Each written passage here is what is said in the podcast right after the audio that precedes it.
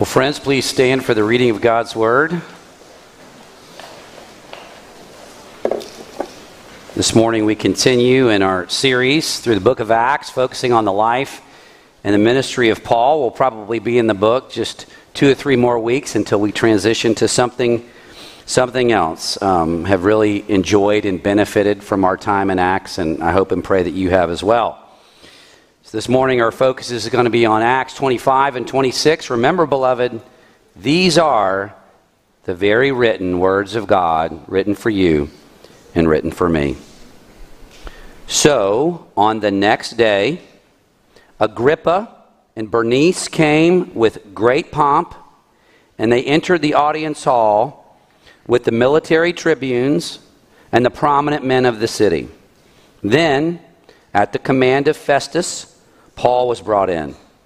And Festus said, King Agrippa, and all who are present with us, you see this man, about whom the whole Jewish people petitioned me, both in Jerusalem and here, shouting that he ought not to live any longer.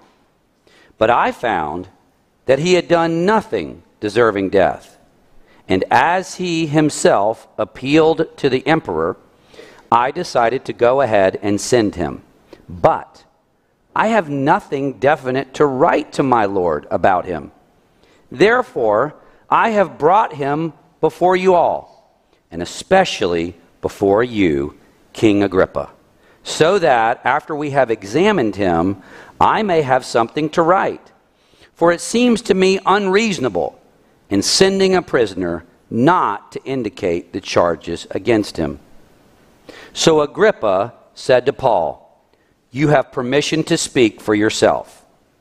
Then Paul stretched out his hand and made his defense. I consider myself fortunate that it is before you, King Agrippa, I am going to make my defense today against all the accusations of the Jews, especially because you are familiar with all the customs and controversies of the Jews. Therefore, I beg you to listen to me patiently. My manner of life from my youth, spent from the beginning among my own nation and in Jerusalem, is known by all the Jews. They have known for a long time, if they are willing to testify, that according to the strictest party of our religion, I have lived as a Pharisee. And now I stand here on trial because of my hope in the promise made by God to our fathers, to which our 12 tribes hope to attain, as they earnestly worship night and day. And for this hope I am accused by the Jews, O king. Why is it thought incredible by any of you? That God raises the dead. I myself was convinced that I ought to do many things in opposing the name of Jesus of Nazareth, and I did so in Jerusalem. I not only locked up many of the saints in prison after receiving authority from the chief priests, but when they were put to death, I cast my vote against them. And I punished them often in the synagogues and tried to make them blaspheme and in raging fury against them, I persecuted them even to foreign cities. Indeed, the grass withers and the flower fades, but the word of our Lord stands forever, and may he add his blessing to it. You may be seated.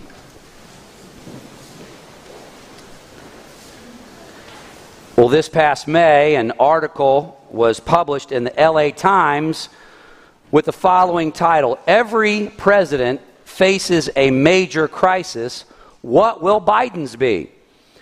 Well, friends, I think the recent challenges in Afghanistan and along our border, among other difficulties, have answered that question.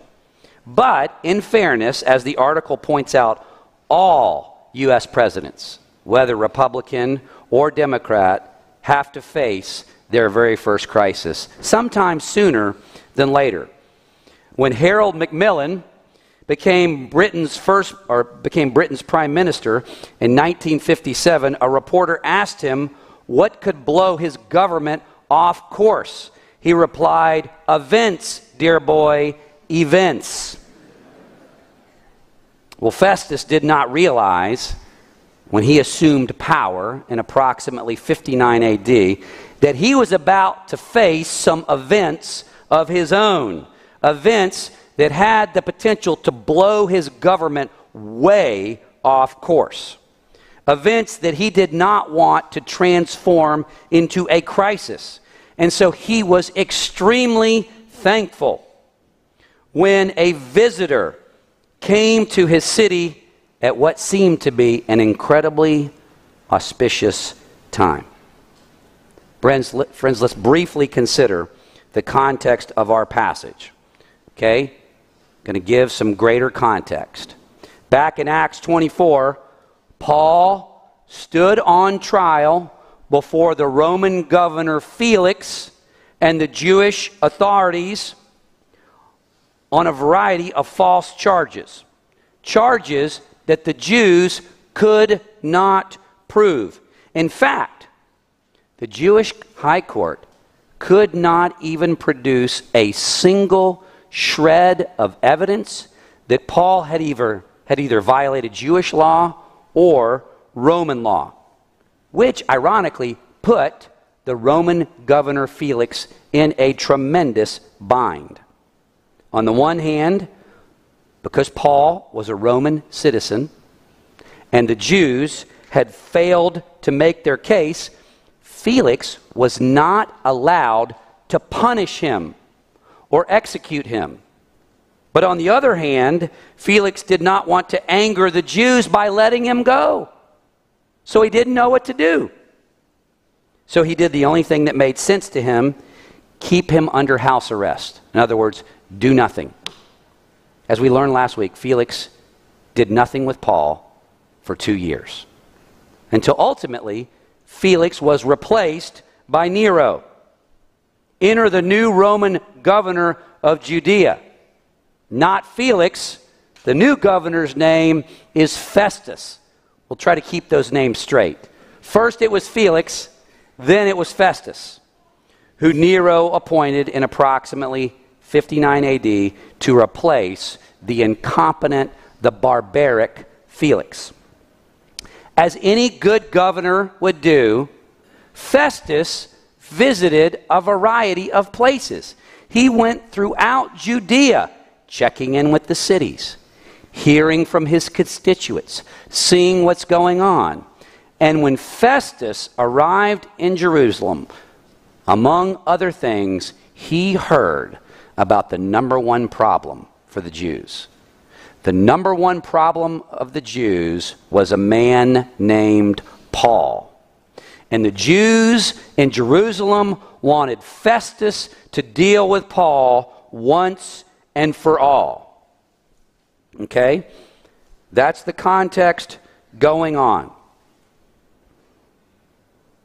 And the Jews asked Festus to transfer Paul from Caesarea to Jerusalem to stand trial. So that's their request. They want to deal with him, and they asked Festus to do them a favor. Paul was being held in Caesarea, about 75 miles northwest of Jerusalem. Please transfer him back to Jerusalem to stand trial. What do you think was behind that?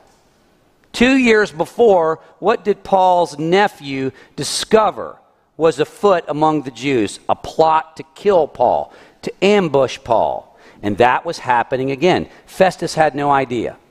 Okay, those same 40 assassins that were going to kill Paul two years before were ready and willing to do it again. So the Jews requested Festus transfer him down to Jerusalem. The trial would have never happened. They would have killed Paul along the way. Okay? And so when he does this, when, um, and so basically Festus asked Paul, Would you allow me to transfer you to Jerusalem so that you could stand trial there under me? What do you think Paul said? Paul's like, um, no, I don't think so. No, no, definitely not going to be transferred to Jerusalem. Not a good idea. I know that would not go well for me. Do you remember what Paul said? Paul said to Festus, as a Roman citizen, I have every right to be tried in Caesar's court, not in a Jewish court. And so Paul did something very wise. He said, I appeal to Caesar. In other words, he took it out of Festus's jurisdiction. Okay? And as a Roman citizen, and there weren't that many Roman citizens in the Roman Empire, this was a great privilege for Paul to be a Roman citizen. And so, you know, he had the right of appeal up to Caesar, which he did. Okay? Which put Festus into a huge bind. Remember, Felix was in a bind. He didn't know what to do. He didn't feel comfortable letting Paul go. He didn't feel comfortable um, punishing Paul and imprisoning Paul, so he did nothing. Now Festus has the same problem, but a worse problem. Paul has appealed to Caesar. And so now Festus has to send him up with a letter of explanation for why he's kept him in prison for two years. He's got to explain to Nero what the charges are against Paul and why Festus isn't disposing of it in his jurisdiction. If you're Nero, this would have been incredibly annoying to have this person sent up to you when it could have been so easily dealt with down in Caesarea. So Festus is in a huge bind. This is an event that is blowing into a crisis. And so it is amazing timing that Festus receives a professional courtesy visit. Who does Festus receive a professional courtesy visit from? Okay, because this passage takes place right after Festus has assumed governorship of Judea. And as was typical at the time, local rulers and dignitaries would come visit the new governor. You want some FaceTime with the new governor. You want to shake his hand, tell him who you are. Herod Agrippa II and his sister Bernice, with whom it was said he was having an incestuous relationship, Josephus writes that. That Herod Agrippa II and his sister Bernice were a little too close, okay? They came together to pay Festus a visit. And Festus was incredibly thankful. Very fortuitous timing. Why was that? Whereas Festus knew nothing about the ways of the Jews, he had nothing to write to Caesar. He was clueless. Herod Agrippa II came from a long line of Jewish rulers. Herod Agrippa II was part of the greater Herodian dynasty. Do you know who Herod Agrippa's great grandfather was? Herod Agrippa's great grandfather was Herod the Great, who tried to kill the Lord Jesus when he was a baby. Think of all these events that are coming together. Okay? His, his great uncle, Herod Agrippa's great uncle, killed John the Baptist and assisted Pontius Pilate in the killing of Jesus. That's his great uncle. Herod Agrippa's father, not to be one upped by, you know, his great grandfather and great uncle, Herod Agrippa's own father killed the apostle James of Peter, James, and John. This Herodian dynasty they had been viewed as kings of the Jews for many, many years. If there was any ruler who would have had intimate knowledge in the ways of the Jews and the intricacies of their customs and laws, it would have been Herod Agrippa II. And so Festus was so thankful when he paid a visit to Caesarea. Because, of course, Festus, what does he do? What does he say to Herod Agrippa? He's like, I need some help. Can you please help a brother out and tell me what to do? Because I've got to send this guy up to Caesar and I need something to write. I've got to explain and justify how we have treated Paul. So Herod Agrippa famously says, Let me talk to him. This should give you goosebumps.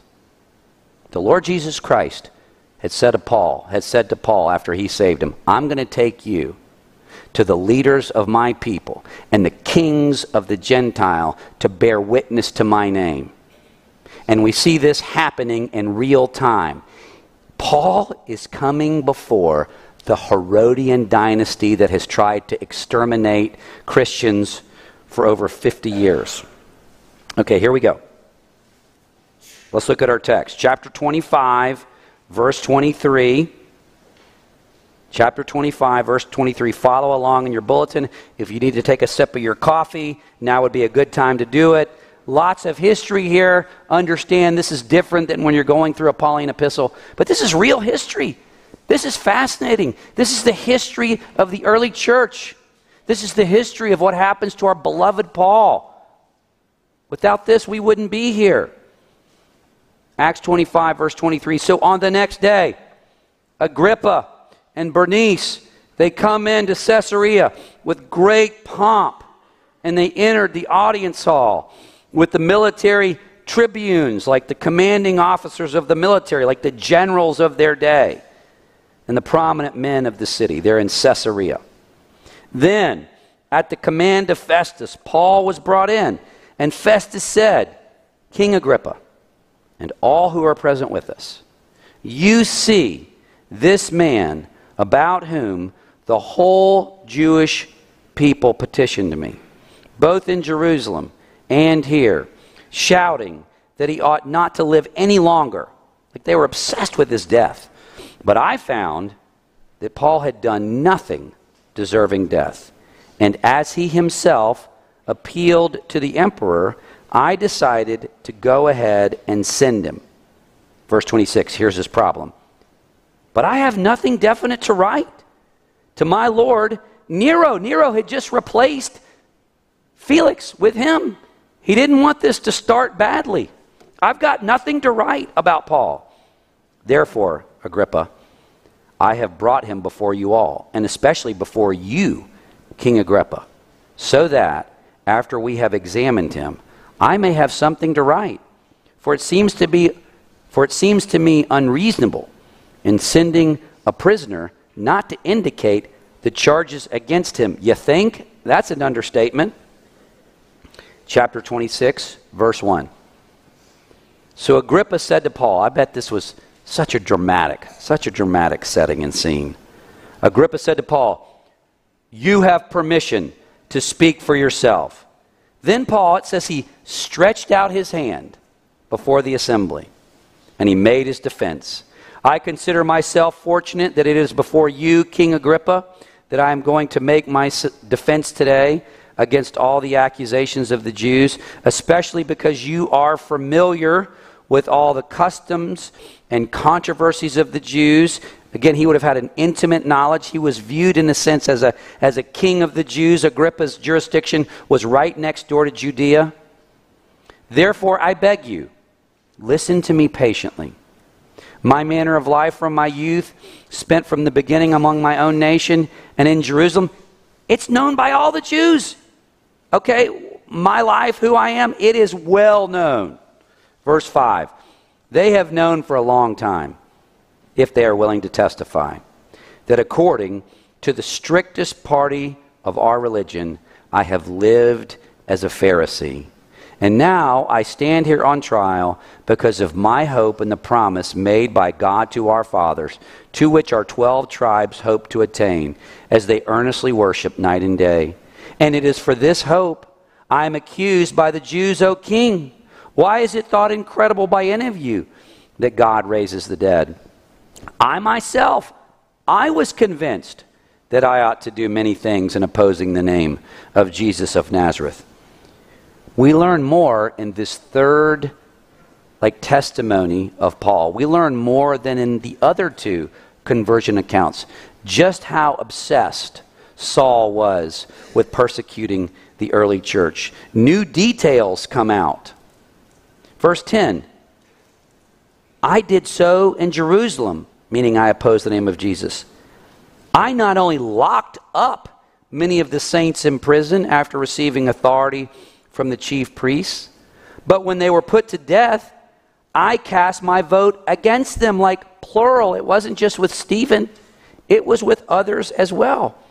Verse 11, I punished them often. Wasn't a one time deal. I punished them often in all of the synagogues, and I tried to make them blaspheme. And in raging fury against them, I persecuted them. I was so obsessed, I persecuted them even to foreign cities. Now go to panel five. Take a breath. Go to panel five.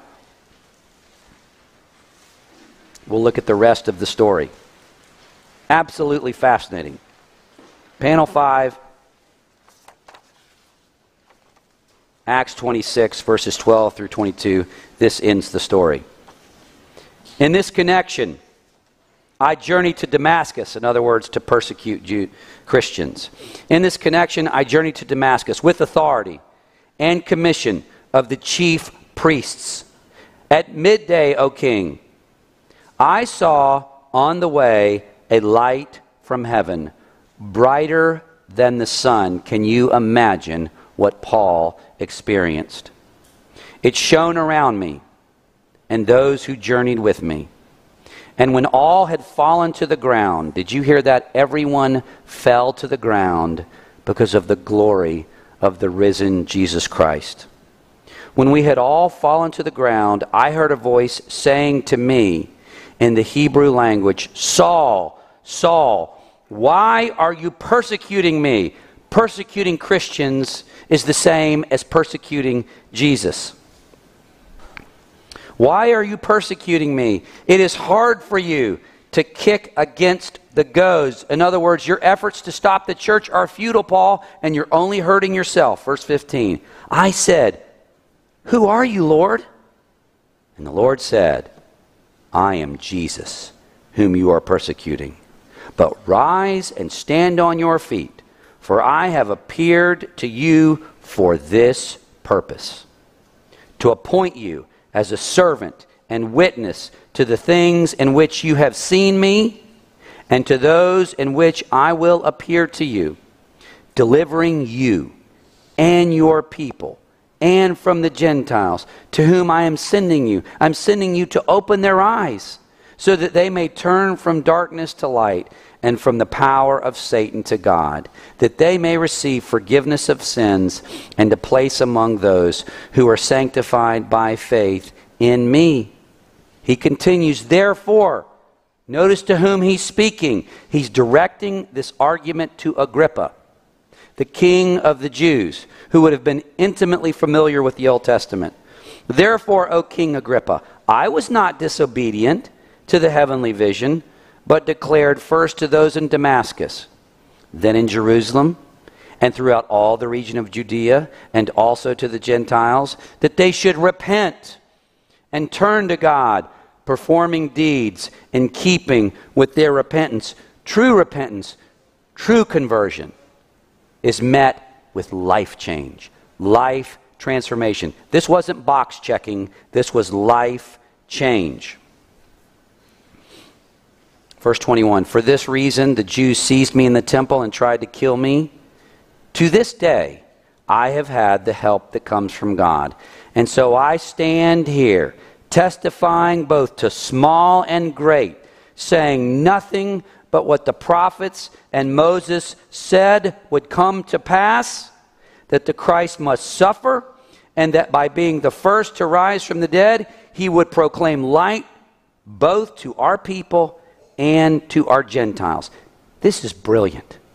He is speaking to the so called king of the Jews, someone who would have been intimately familiar, saying everything that happened to the Lord Jesus should not have taken anyone by surprise.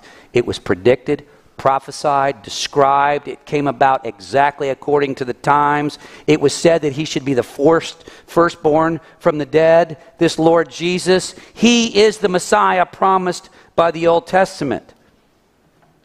In other words, the death and resurrection of the Messiah, it should not have been shocking. It was predicted that he would live and minister and die. Can you imagine that? Do you understand that? Think about the proof that that is.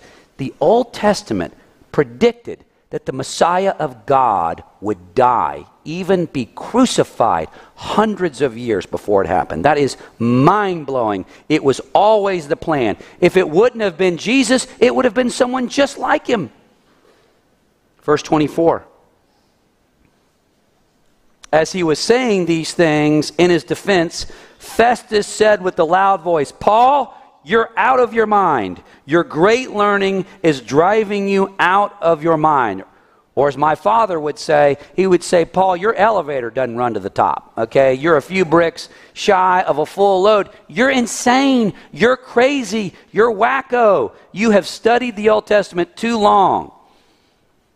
Is that not exactly how the gospel sounds to a more secularized culture, like in our own context. If and when you share the gospel to your secular family members, to your neighbors, to your friends, it sounds crazy. It sounds ludicrous that in the 21st century, we would believe that a Jewish Messiah who was tortured and crucified was the Messiah of God, the only hope of salvation. That sounds crazy. And so Festus's reaction is completely understandable. If the Lord is not working in someone's heart, it just sounds crazy. Verse 25. Paul said, I am not out of my mind most excellent Festus. I am speaking true and rational words. That's the great irony. Paul was the most rational and mentally competent person in the room as he preached the gospel to these rulers of the world, as it were. I'm not out of my mind, most excellent Festus. I'm speaking true and rational words. And then he kind of looks at the king. For the king knows about these things, and to him I speak boldly. You need to imagine in your mind's eye that Paul looks directly at Herod Agrippa. And he says, For I am persuaded that none of these things has escaped his notice, for this has not been done in a corner. In other words, Herod Agrippa would have known exactly what happened with the Lord Jesus Christ. He would have known he was crucified, that there were all these rumors that he had been raised from the dead, that the gospel was spreading like wildfire all over the Roman Empire. Agrippa would have known this very well. And then he asks him a pointed question, the most important question that Agrippa could ever hear King Agrippa, do you believe the prophets? I know that you believe. And I guarantee you, you could have heard a pin drop as he and Herod Agrippa looked eye to eye with that question. He knew that Herod Agrippa could not argue with anything he was saying. He knew that Herod Agrippa was familiar with these prophecies and how kind of eerie it was that Jesus had fulfilled them all. Verse 27. King Agrippa, do you believe the prophets? I know that you believe. Friends, I resonate with that question. There were, I would say, for years, I, lowercase b, believed the gospel before I trusted in the Lord Jesus. You know, in element, I was raised in the church. It was, it was part of more of a liberal mainline church, but there was enough of the gospel there that I heard the gospel from my youth. I believed it was true in elementary school, in middle school, in high school. On one level, I knew it was true, but I refused to give my life to the Lord Jesus Christ. Isn't that interesting? That on one level, you can know that it's true. You believe that Jesus is the Messiah, and yet you will not give your life to Him. Could that be true of any of you today?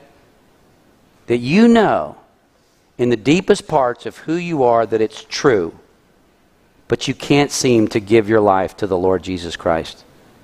Is that true of any of you today? It was true of me.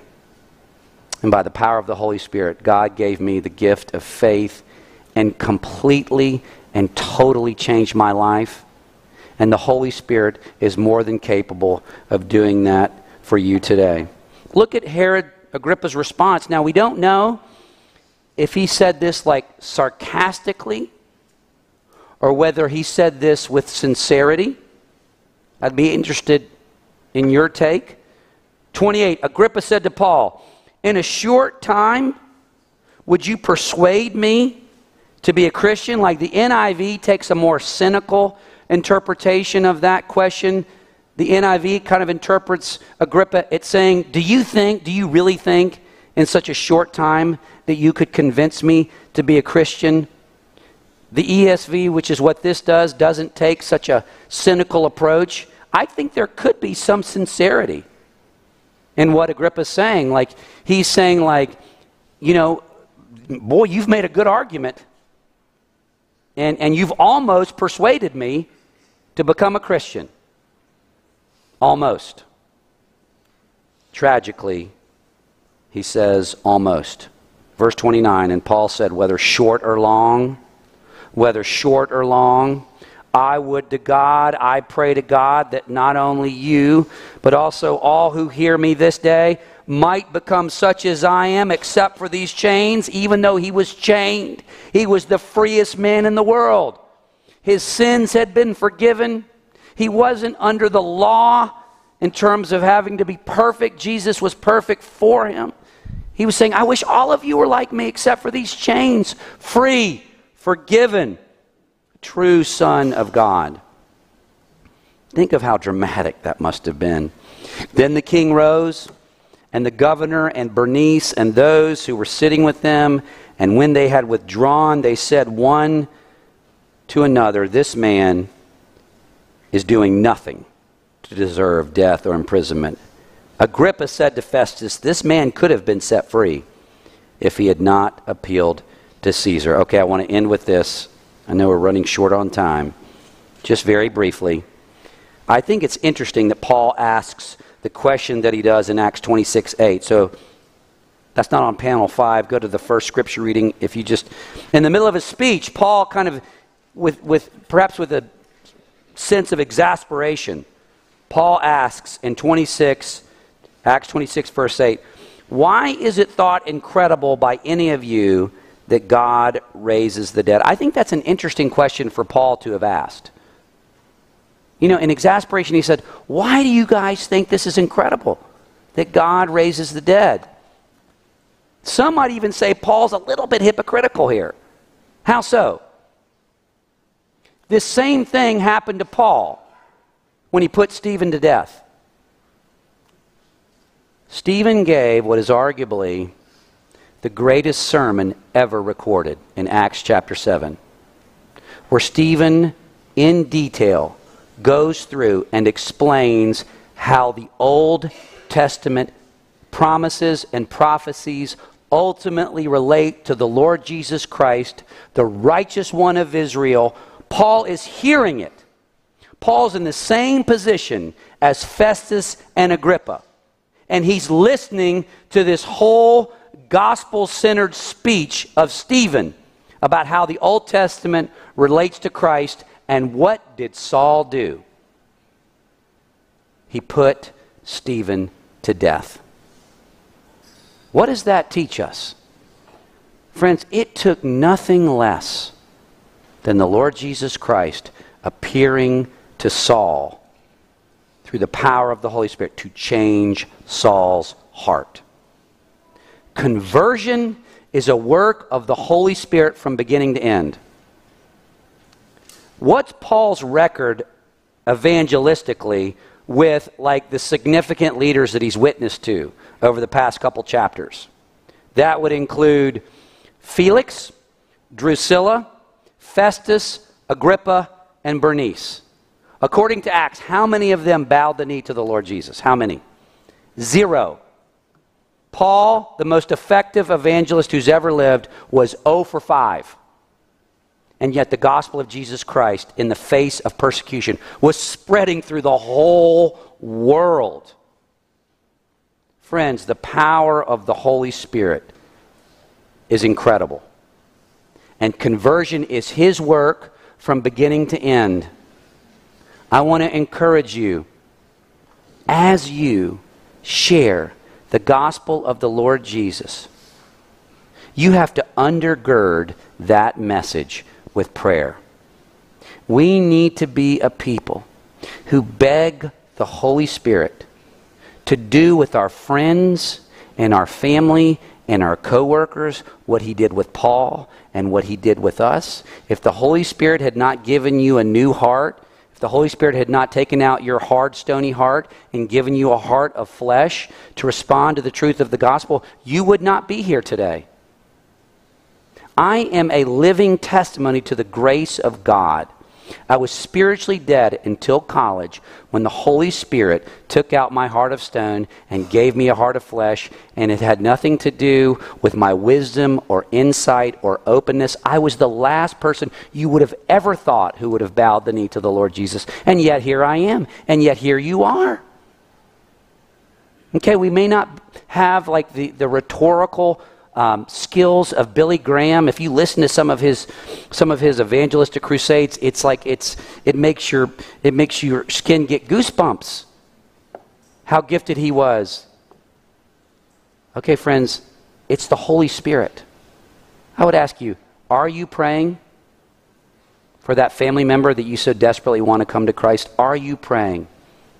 Have you prayed this week for people in your life that do not know him? We need to. I'm convicted by this. I need to pray for particular family members. You need to pray for family members that the Holy Spirit would change their hearts so that they could believe. I'll end with this very powerful quote from Spurgeon. About this passage, Spurgeon wrote, Almost persuaded to be a Christian is like the man who was almost pardoned, but he was hanged. Like the man who was almost rescued, but he was burned in the house. A man that is almost saved is damned. Beloved, may we be a people that prays for the Holy Spirit to work in the hearts of lost sinners. Pray with me. Our gracious God and Father, we thank you and praise you for who you are and all that you have done. Father, our prayer is simple. First, we thank you for what you've done in our lives. Father, you've done no less with us than you did with Paul. We were on our own road to Damascus. We were on our own road to hell before you graciously, sovereignly, carefully, caringly pulled out our hearts of stone and gave us hearts of flesh to receive and believe and love the Lord Jesus Christ. Father, we pray that you would do with our family, our friends, our neighbors, and our coworkers. We pray that you would do nothing less than that. Father, bring revival to this country and this community, to the places where we live, work, and play. Holy Spirit, use our testimony to Christ to draw lost sinners to yourself. We pray in Jesus' name. Amen.